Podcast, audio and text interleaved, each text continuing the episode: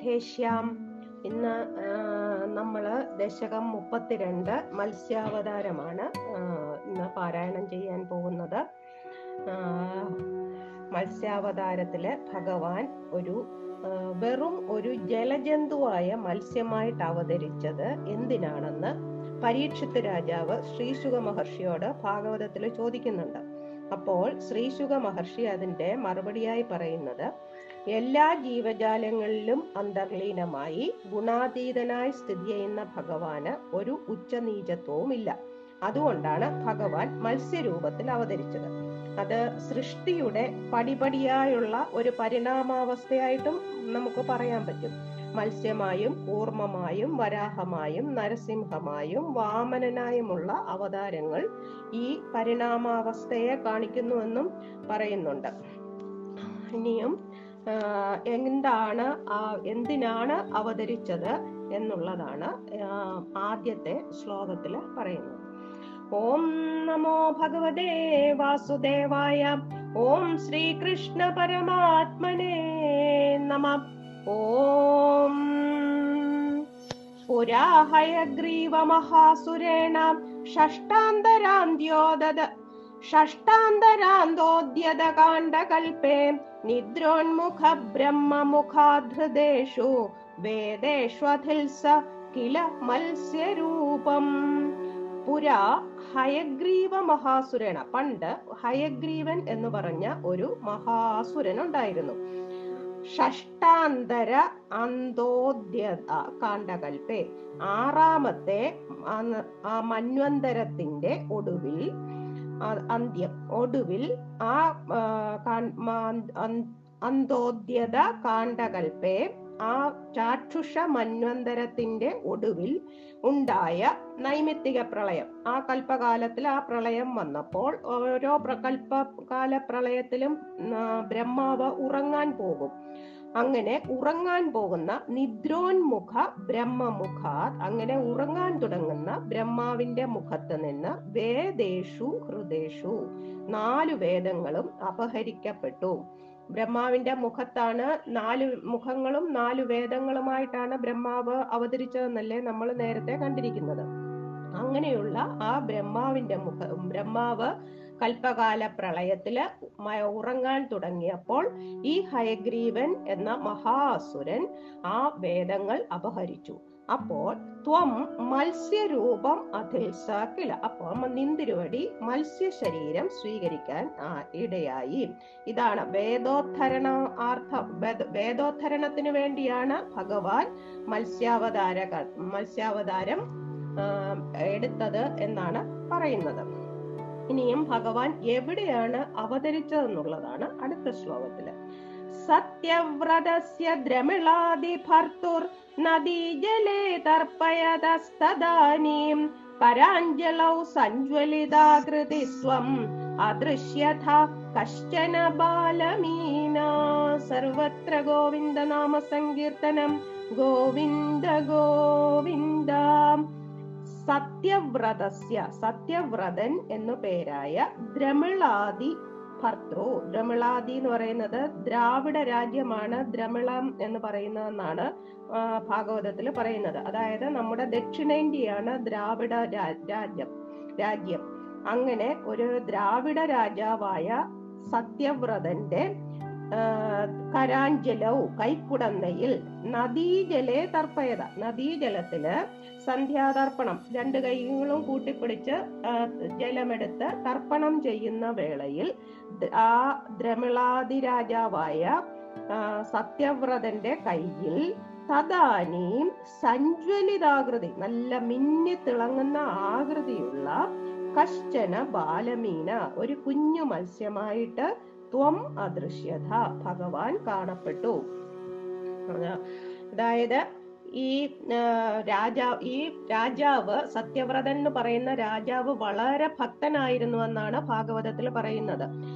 അദ്ദേഹം എപ്പോഴും ശ്രീഹരിയെ മഹാവിഷ്ണുവിനെ ധ്യാനിച്ചുകൊണ്ടിരുന്ന ആളാണ്. ആ അദ്ദേഹത്തിന്റെ കയ്യിൽ കൈക്കുള്ളിലാണ് ഭഗവാൻ ഒരു കുഞ്ഞു മത്സ്യമായിട്ട് അവതരിച്ചത്. ഇനിയും എന്താണ് ആ മത്സ്യരൂപം എങ്ങനെയാണ് നമുക്കറിയാവുന്ന കഥയാണ് എങ്ങനെയാണ് ഈ മത്സ്യരൂപം വളർന്നത് എന്നാണ്. ക്ഷിപ്തം ജലേ ത്വാം ചകിതം വിലോക്യ ನಿನ್ಯೆ ಅಂಬುಪಾತ್ರೇಣ ಮುನಿ ಸ್ವಗೇಹಂ ಸ್ವಲ್ಪೈರ್ ಅಹೋಭಿ ಕಲಶೀಂ വാപീം സരശ്ചാൻ അശിഷേ വിഭോത്വം. അതായത് ഈ കുഞ്ഞുമീൻ സത്യവ്രത രാജാവിന്റെ കയ്യിൽ കൈക്കുമ്പിളിൽ കയറിയപ്പോൾ അദ്ദേഹം അതിനെ തിരികെ വിട്ടു എന്നാണ് നദിയിലേക്ക്. പക്ഷേ അപ്പോഴേക്കും ഈ മീൻ ഭയങ്കര പേടിയായിന്ന്. ആ വെള്ളത്തിൽ മറ്റുള്ള മീനിനെ കണ്ടപ്പോ അത് പറഞ്ഞു എന്ന്. എന്നെ എടുത്തുകൊണ്ട് പോകൂ എന്നെ അങ്ങയുടെ കൂട്ടത്തിൽ കൊണ്ടുപോകൂ എന്ന് പറഞ്ഞു അത്രേ. അപ്പോൾ ഈ മുനി ജലേ ക്ഷിപ്തം ചകിതം താം വിലോക്യ.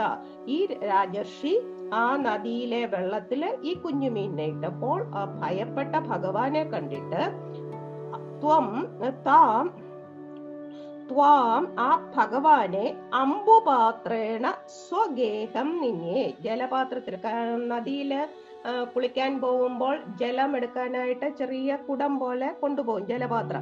ആ ജലപാത്രത്തിൽ അല്പം വെള്ളമെടുത്ത് ഈ കുഞ്ഞു മത്സ്യത്തിനെ അതിനകത്താക്കി തന്റെ ആശ്രമത്തിലേക്ക്. സ്വഗേഹം നിന്നെ തന്റെ ആശ്രമത്തിൽ അദ്ദേഹം രാജർഷിയായിരുന്നു. രാജർഷി എന്ന് പറഞ്ഞാൽ രാജാവുമാണ് മഹർഷിയുടെ ജീവിത രീതിയുമാണ്. വിഭോ അല്ലയോ സർവവ്യാപിയായ ഭഗവാനെ ത്വം സ്വൽപൈ അഹോഭി കുറച്ചു ദിവസങ്ങൾ കൊണ്ട് ആ കുഞ്ഞു പാത്രത്തിൽ നിന്ന് വലുതായി കലശിയും കുടത്തിലായി പിന്നെ കൂപം കിണറായി പിന്നെ വാപിയും കുളമായി പിന്നെ സര സരസ് വലിയ കുടം വലിയ കുളം. അങ്ങനെ ച ഇങ്ങനെ വളർന്നു വളർന്ന് പെട്ടെന്ന് പെട്ടെന്ന് ഈ കുഞ്ഞു മത്സ്യം അങ്ങ് വളർന്നു പോലും. അതാണ് വിഭോ എന്നിവിടെ പറഞ്ഞിരിക്കുന്നത്. വിഭോ എന്ന് പറഞ്ഞാൽ സർവവ്യാപിയായ ഭഗവാനെ. ഈ ആശ്രമത്തിൽ ചെന്ന് ആ ജലപാത്രത്തിൽ ഒതുങ്ങാതായ മത്സ്യത്തെ ആദ്യം കുടത്തിൽ പിന്നെ അതിലൊതുങ്ങാതായപ്പോൾ കിണറ്റിൽ പിന്നെ കുളത്തിൽ പിന്നെ തടാകത്തിൽ എല്ലാം നിക്ഷേപിച്ചു. പക്ഷേ ഈ മത്സ്യരൂപ എല്ലാത്തിലും പെട്ടെന്ന് പെട്ടെന്ന് അങ്ങ് നിറഞ്ഞു വന്നു. അപ്പോൾ ഈ മുനി എന്ത് ഈ രാജർഷി എന്ത് ചെയ്തു എന്നാണ്. യോഗ പ്രഭാവാത് ഭവദാജ്ഞയൈവ നീതസ്തദസ്ത്വം മുനിനാ പയോധിം പൃഷ്ടോ അമുനാ കൽപ്പതി സപ്താഹം ആസ്വേദി വദന്നയാസി. അപ്പോ ഈ മുനി ഈ രാജർഷിക്ക് ഒരു തോന്നലുണ്ടായി. ഇത് ഭഗവാനാണോ. അപ്പൊ ആ മത്സ്യത്തിൽ വിഷ്ണു ചിഹ്നങ്ങൾ കണ്ടുവെന്നാണ്. അന്നേരമാണ് ഇത് ഭഗവാൻ തന്നെയാണ് എന്ന് മനസ്സിലായത്. അപ്പോൾ അദ്ദേഹം തഥ ഭവതാജ്ഞ അപ്പോൾ ഭഗവാനും അത് ആജ്ഞാപിച്ചു അത്രേ ഈ മുനിയോട് ഈ മഹർഷി രാജർഷിയോട്. തഥ ഭവതാജ്ഞയ ഏവ ആ ഭഗവാന്റെ ആജ്ഞയാൽ തന്നെ മുനിന യോഗപ്രഭാവാത് ആ മുനി മുനിയുടെ യോഗപ്രഭാവം കൊണ്ട് യോഗശക്തി കൊണ്ട് പയോധിം നീത ത്വം. സമുദ്രത്തിലേക്ക് ഭഗവാനെ ആനയിച്ചു അത്രേ. ഭഗവാന് ഇതിലെ ഈ സരസിലും കൊള്ളാതെ വന്നപ്പോൾ ആ ഭഗവാനെ സമുദ്രത്തിലേക്ക് യോഗപ്രഭാവത്താൽ ഈ രാജർഷി നയിച്ചു. എന്നിട്ട് അമുന പൃഷ്ട കൽപ്പതിദൃക്ഷും ഏനം. അപ്പോൾ ഈ സത്യ സത്യവ്രതൻ ഒരു അഭ്യർത്ഥന നടത്തി ഭഗവാനോട്. അതായത് മത്സ്യത്തിലെ സകല വിഷ്ണു ചിഹ്നങ്ങളും പ്രകാശിക്കുന്നതായി കണ്ടപ്പോൾ മത്സ്യം സാക്ഷാൽ മഹാവിഷ്ണു തന്നെയാണെന്ന് ഈ രാജാവിന് മനസ്സിലായി. അപ്പോൾ അദ്ദേഹം ഭഗവാനെ മതിമറന്ന് ആരാധിച്ചു. അപ്പോൾ ഭഗവാൻ ആ പ്രാർത്ഥന കേട്ട് ദർശനം നൽകി വിഷ്ണു രൂപത്തിൽ ദർശനം നൽകി ദർശനം നൽകിയിട്ട് പറയുകയാണ് സൃഷ്ടിയുടെ വളർച്ച ക്രമോന്നതമായ വളർച്ച കാണിക്കാനായി ഞാൻ മത്സ്യരൂപം എടുത്തതാണ്. ഹയഗ്രീവന്റെ പക്കൽ നിന്നും വേദങ്ങളെയും എടുക്കണം. അത് അവതാര ഉദ്ദേശമാണ്. വേദം എന്ന് പറയുന്നത് എന്റെ ശബ്ദമാണ് ഭഗവാന്റെ ശബ്ദമാണ്. പ്രപഞ്ചത്തിന് പ്രകാശം നൽകുന്ന വിശ്വദ്വീപമാണ് ഈ വേദങ്ങൾ. അതുകൊണ്ട് സമുദ്രത്തിൽ ഒളിച്ചിരിക്കുന്ന ഹയഗ്രീവനെ വധിച്ച് വേദങ്ങൾ വീണ്ടെടുക്കുവാനായിട്ട് ഞാൻ മത്സ്യമായിട്ട് അവതരിച്ചതാണ് എന്ന് പറയും. അപ്പോൾ ഈ സത്യവ്രതൻ പറയുകയാണ് അമുനാ പൃഷ്ട കൽപ്പതി ദൃക്ഷും ഏനം. ഈ സത്യവ്രതൻ പറയുന്നു എനിക്ക് പ്രളയം കാണണം. ഒന്ന്. അതൊരു മായയാണ്. മായ ഒരു മായയും ആയിട്ടുള്ള ഒരു ഇതിൽ മായയായിട്ടാണ് സത്യവ്രതൻ അതൊരു മായയായിട്ട് തോന്നുന്നുണ്ട്. ഈ പ്രളയം എന്നുള്ളത്. ആ പ്രളയം കാണണം എന്ന് പറഞ്ഞപ്പോൾ സപ്താഹം ആസ്വാ ഇതി വദൻ അയാസി. ഏഴ് ദിവസം കാത്തിരിക്കുക എന്ന് പറഞ്ഞുകൊണ്ട് ഭഗവാൻ അവിടെ നിന്ന് മറഞ്ഞു അത്ര. മറിഞ്ഞിട്ട് ഇന്നേക്ക് ഏഴ് ദിവസം കഴിയുമ്പോൾ ഒരു പ്രളയം ഉണ്ടാകും ആ പ്രളയം ആ പ്രളയ സമയം ഞാൻ വീണ്ടും എത്തും എന്നാണ് ഈ മത്സ്യാവതാരത്തിൽ ഭഗവാൻ പറയുന്നത് സത്യവ്രതന്റെ അടുത്ത്. അപ്പോൾ അടുത്ത ശ്ലോകത്തിൽ എങ്ങനെയാണ് പ്രളയം വന്നതെന്നാണ്. പ്രാപ്തേ ത്വദുക്തേ അഹനിവാരി ധാര പരിപ്ലുതേ ഭൂമിതലേ മുനീന്ദ്ര സപ്തർഷിഭി സാർത്ഥമപാരവാരിണി. ഉത്കൂർണമാന ശരണം യയൗ ത്വാം. ത്വദുക്തേ ഭഗവാൻ അരുളി ചെയ്ത അഹനി പ്രാപ്തേ. ആ ദിവസം വന്നപ്പോൾ ഭഗവാൻ പറഞ്ഞില്ലേ ഏഴ് ദിവസം നോക്കാതിരിക്കുക എന്ന് ആ ഏഴ് ദിവസം കഴിഞ്ഞപ്പോൾ ഭൂമിതലേ വാരിധാരാ പരിപ്ലുതേ.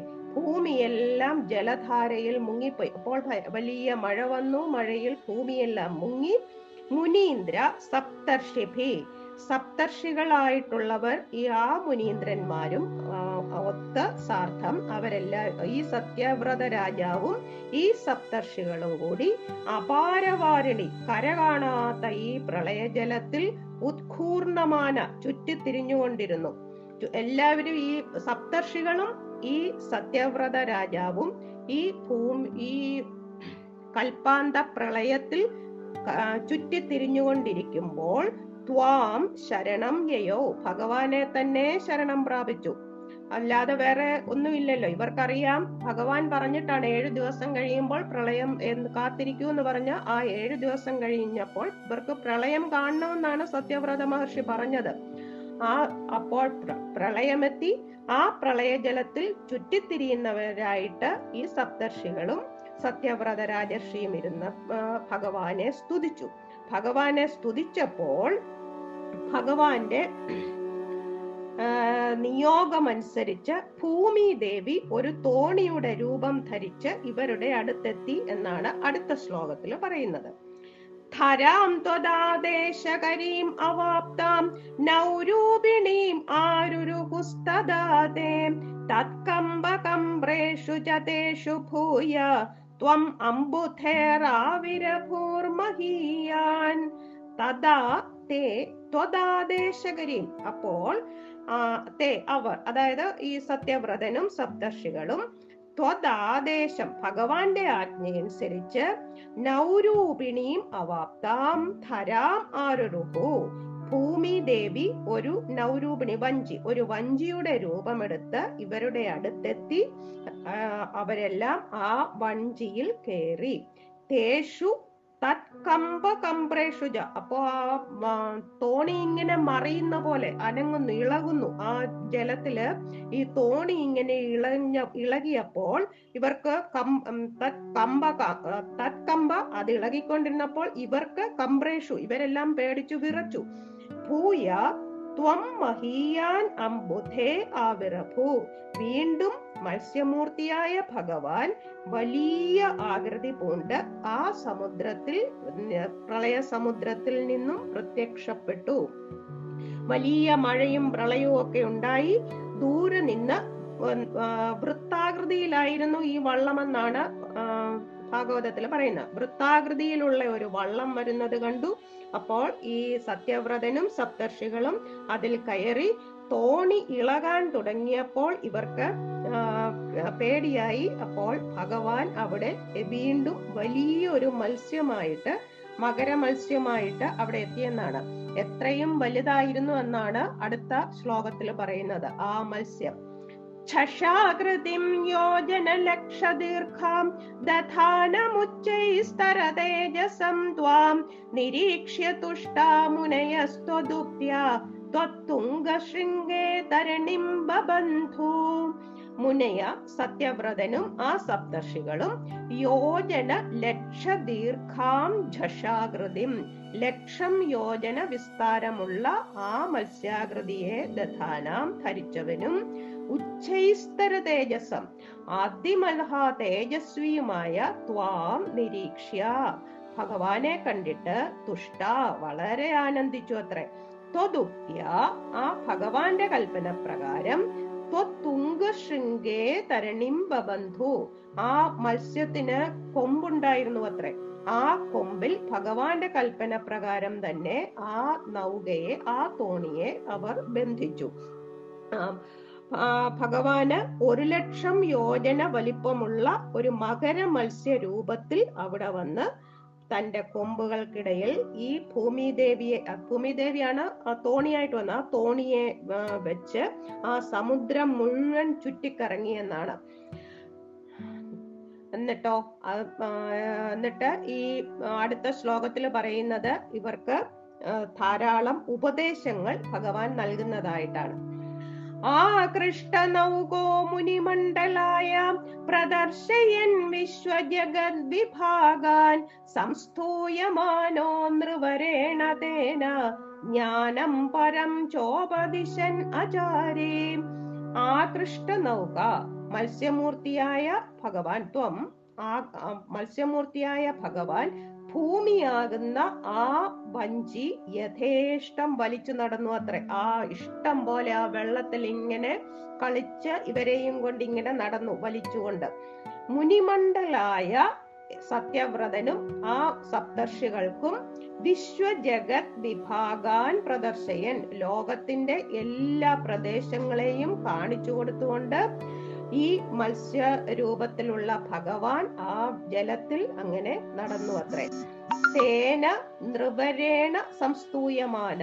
ആ സത്യവ്രത രാജാവിനാലും മുനിമാരാലും നൃപരേണ ആ, നൃപനാലും സപ്തർഷികളാലും സംസ്തൂയമാന സ്തുതിക്കപ്പെട്ടവനായി ഭഗവാൻ മാറി. അപ്പോൾ ഭഗവാന് ആ സന്തോഷം കൊണ്ട് പരം ജ്ഞാനം ഉപദിശൻ. പരമാത്മജ്ഞാനം ഉപദേശിച്ചുകൊണ്ട് അജാരി വീണ്ടും അങ്ങനെ സഞ്ചരിച്ചു അത്രേ. ആ,